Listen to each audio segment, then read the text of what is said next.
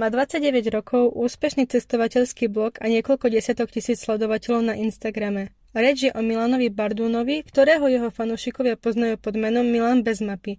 O tom, kedy sa začal intenzívnejšie venovať blogovaniu, ako je to, kam sa najbližšie chystá nám prezradí v dnešnom rozhovore. Ahoj Milan. Ahoj, čau, ďakujem za pozvanie. Našim poslucháčom, ktorí ťa možno nepoznajú, by si sa takto na začiatok mohol predstaviť, teda kto si, čo si a čo robíš. Už som predstavila, či? tak možno troška viac do hĺbky. Tak som zakladateľom cestovateľského blogu Bezmapy, ktorý aktuálne patrí medzi najčítanejšie blogy na Slovensku a je môjim zamestnaním na plný úvezok a už má 8 rokov. Keď už spomínaš ten blog na plný úvezok, aké je to pracovať ako bloger na full time, žiadne obmedzenie nejakého zamestnávateľa alebo tak? tak ono to môže sa zdať, že to je že žiadne obmedzenie, ale tak ja mám nejaké zadanie od svojich klientov, ktoré proste musím splniť. Samozrejme, že je tam taká voľnosť trochu, čo sa týka tej kreativity, ale je to akože, ja som bol predtým zamestnaný a mne hrozne vadili nejaké autority a nezmyselné sedenie v kancelárii 8 hodín, keď si možno zrovna nemala dostatok roboty a bola si tam len preto, aby si tam bola. Také mrhanie trošku časom a teraz si ten čas vo svojom živote manažujem trošku efektívnejšie, by som povedal. Aj nám prezadíš, čo si robil predtým, než si začal blogovať a venovať sa tejto sfére? No ja kým som začal blogovať, ja som bol študent a ja som ten blog založil už počas štúdia na vysokej škole. A bolo to nejaké hobby, potom po skončení vysokej školy som sa na rok zamestnal, ten blog som stále mal ako nejaké hobby, ale bol som zamestnaný rok a popri tom som zisťoval, že asi chcem ísť viac tým smerom freelancovania a podobne. A ten blog, ktorý už bol nastavený, fungujúci, ľudia ho poznali, ale ešte nie v takej miere ako dnes, tak som využil na to, aby som sa mohol otrhnúť z tej kancelárskej stoličky a začať podnikať v marketingu v cestovnom ruchu. Vieš nám vlastne aj prezradiť, čo ti takéto blogovanie, keďže už bloguješ niekoľko rokov, dalo a čo ti naopak vzalo? Lebo väčšinou, keď má človek nejaké hobby, tak mu to len nedáva nejaké pozitíva, ale občas aj tú negatívnu stránku tam je vidieť.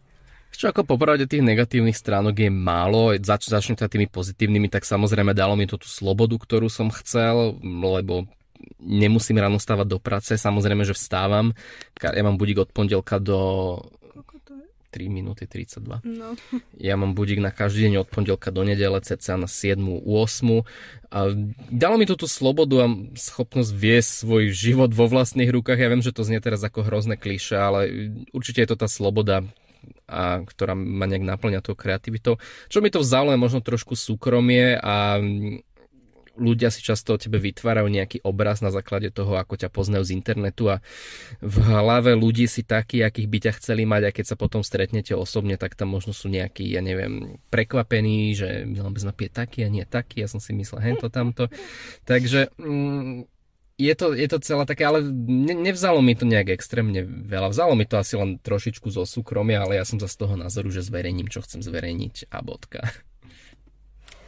Máš nejaký a, vtipný a naopak nejaký najhorší zažitok, čo sa cestovania týka, keďže si cestoval do rôznych krajín, do rôznych kultúr a tak?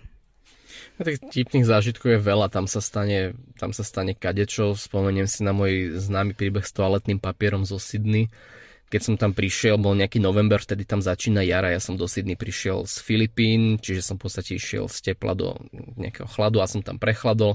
A strašne mi tiekol sopel z nosa, tak som si kúpil toaletný papier, lebo mi bolo ľúto proste stále v reckovky, lebo to je menšie balenie. A nejak mi tak tiekol sopel, bol som v Sydney a oni tam majú miestami také, že dosť hornaté, respektíve kopcovité cesty.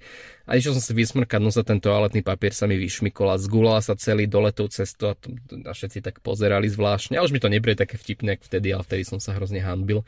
A nejaký zlý zážitok, nemám zlý zážitok, akože možno nejaké, že taxikári, ktorí ťa zoberú inak, aby zarobili viac, ale to asi patrí nejak k cestovaniu. Spomínal si, že ten blog si si založil po škole. Vieš nám aj porozprávať nejaké tie blogerské začiatky, keďže si spomenul, že si si to len tak pre seba asi viedol zo začiatku?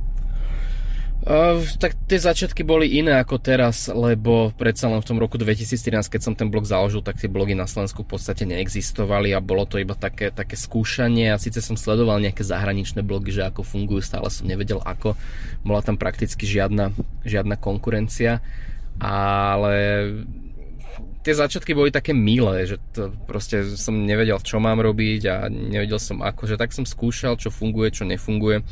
A celkom sa mi to páčilo. Teraz už je to taký zabehnutý vlak, samozrejme, že sa to stále snažím nejako osviežovať, aby to tých ľudí nenudilo. Ale ja dosť rád spomínam na tie začiatky, keď som si myslel, že svet je gombička a založím si blog a budem sa ním živiť a a budem žiť bez stresu, ale veľakrát mám toho stresu práve teraz oveľa viac. A si spomínaš na svoj prvý článok, ktorý si na ňom uverejnil? Áno, bol to článok o tom, ako prebieha môj Erasmus v Estonsku v Tartu, keďže ja som ten blog založil z toho dôvodu, že som išiel na Erasmus do Estonska, kde som študoval a všetci sa ma pýtali, že ako to v tom Estonsku vyzerá, bla bla bla.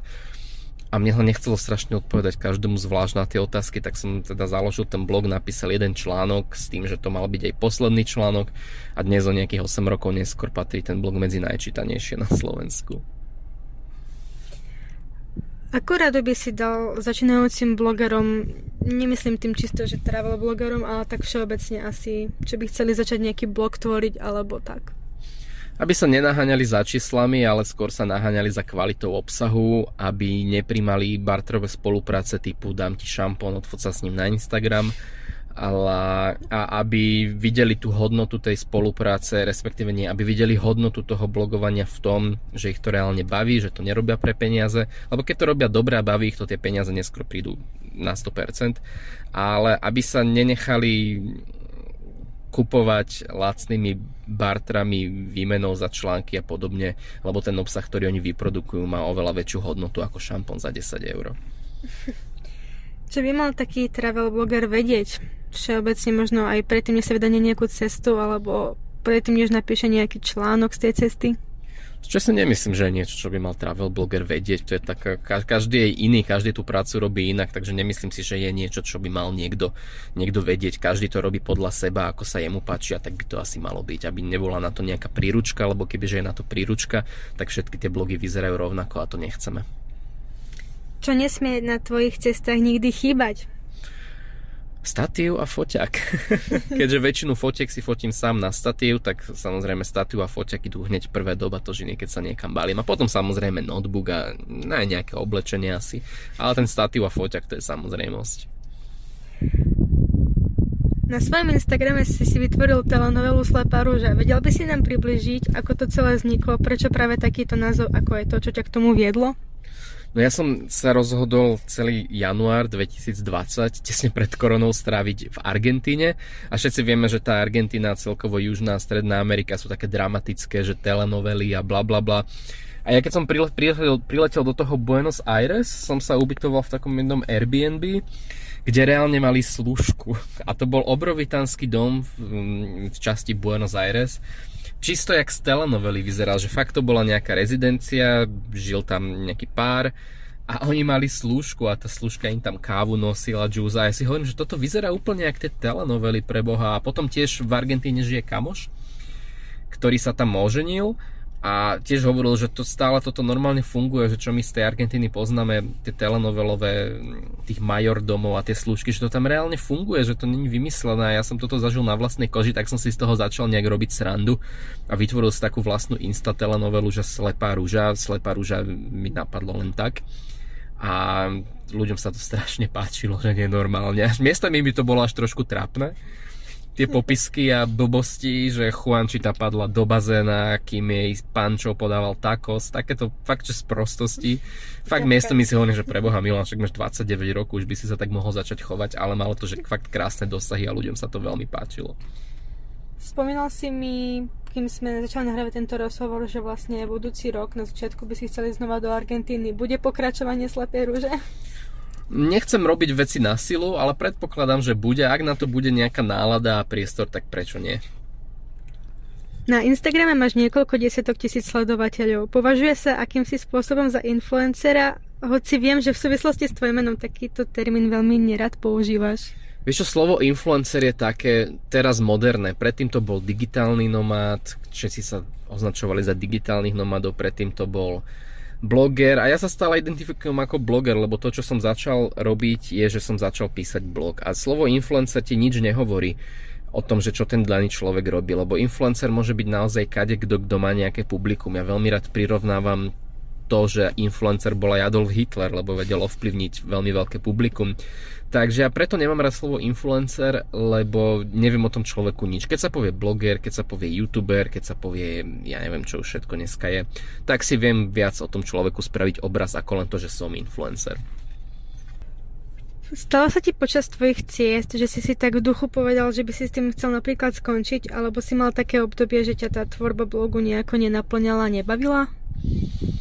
Nenaplňala, ne, nenaplňala, ale nebavila sa mi asi nestalo nikdy, lebo ma to naplňa a baví, ale to s tým skončením to mi tak napadne minimálne raz za mesiac za posledných 8 rokov ale zase čo iné by som robil, no. Akože mohol by som robiť záhradného architekta, čo som vyštudoval a sem tam sa tomu stále venujem okrajovo, ale potom by som asi prišiel o tú slobodu a možnosť cestovania. A ja si naivne nemyslím, že to bude trvať do nekonečna, ono sa to nejak transformuje do možno nejakej inej formy a, a uvidíme, ne, neviem predpovedať budúcnosť. Spomína si ešte na svoj prvý zárobok, ktorý si získal vďaka blogu? Spomínam, bolo to v roku 2016 a bolo to nejakých asi 15 eur za umiestnenie reklamy do článku. Ako vnímaš to, že si bol ocenený v súťaži Superblogger roka 2019? Ja som tam dostal ocenenie mm, za sociálne siete, sociálne médiá, z čoho som bol celkom potešený, lebo naozaj ja sa na tých sociálnych sieťach veľmi idem a dosť dávam záležať na tom obsahu, ktorý tam tvorím, či už na Instagrame alebo Facebooku. A veľmi sa z toho teším. Ja som bol zrovna vtedy v Brazílii, respektíve ja som cestoval z Argentíny do Brazílie a práve som pristal v Brazílii. Um, alebo no a iba mi tak došla správa na WhatsApp, tam je časový posun, že tam bol deň, u nás už bol večer, ja som to iba tak sledoval cez, cez WhatsApp, kto mi čo napísal a zrazu proste milión správ, gratulujem, gratulujem ja som stále nevedel, že k čomu, nevedel som, že aké ocenenie som vyhral a potom som sa pýtal ľudí priamo, čo tam boli a mi napísali, tak ja sa z toho veľmi teším. A na záver by som sa ťa chcela spýtať, na čom aktuálne pracuješ, ako je to, kam sa napríklad najbližšie chystáš? Vieš najbližšie sa chystám aktuálne zrejme do Aten. Nie, budúci týždeň idem na taký trojdňový výlet do Rakúska, do rakúskeho Burgenlandu. To je ale pracovný výlet a potom súkromný idem do Aten, ak samozrejme bude, bude Grécko otvorené, ale prečo by nebolo? No, prečo by nebolo, blbá otázka. A na čom pracujem? Aktuálne pracujem na svojej knihe, ktorá by mala byť budúci rok v marci a dúfam, že to bude bestseller. ja by som sa ti chcela poďakovať za to, že si prijala pozvanie do tohto rozhovoru. A vy, ako ste mali možnosť počuť, aj taký úspešný travel bloger, akým je Milan Bardun, je len obyčajný človek ako my ostatní s obyčajnou tvárou.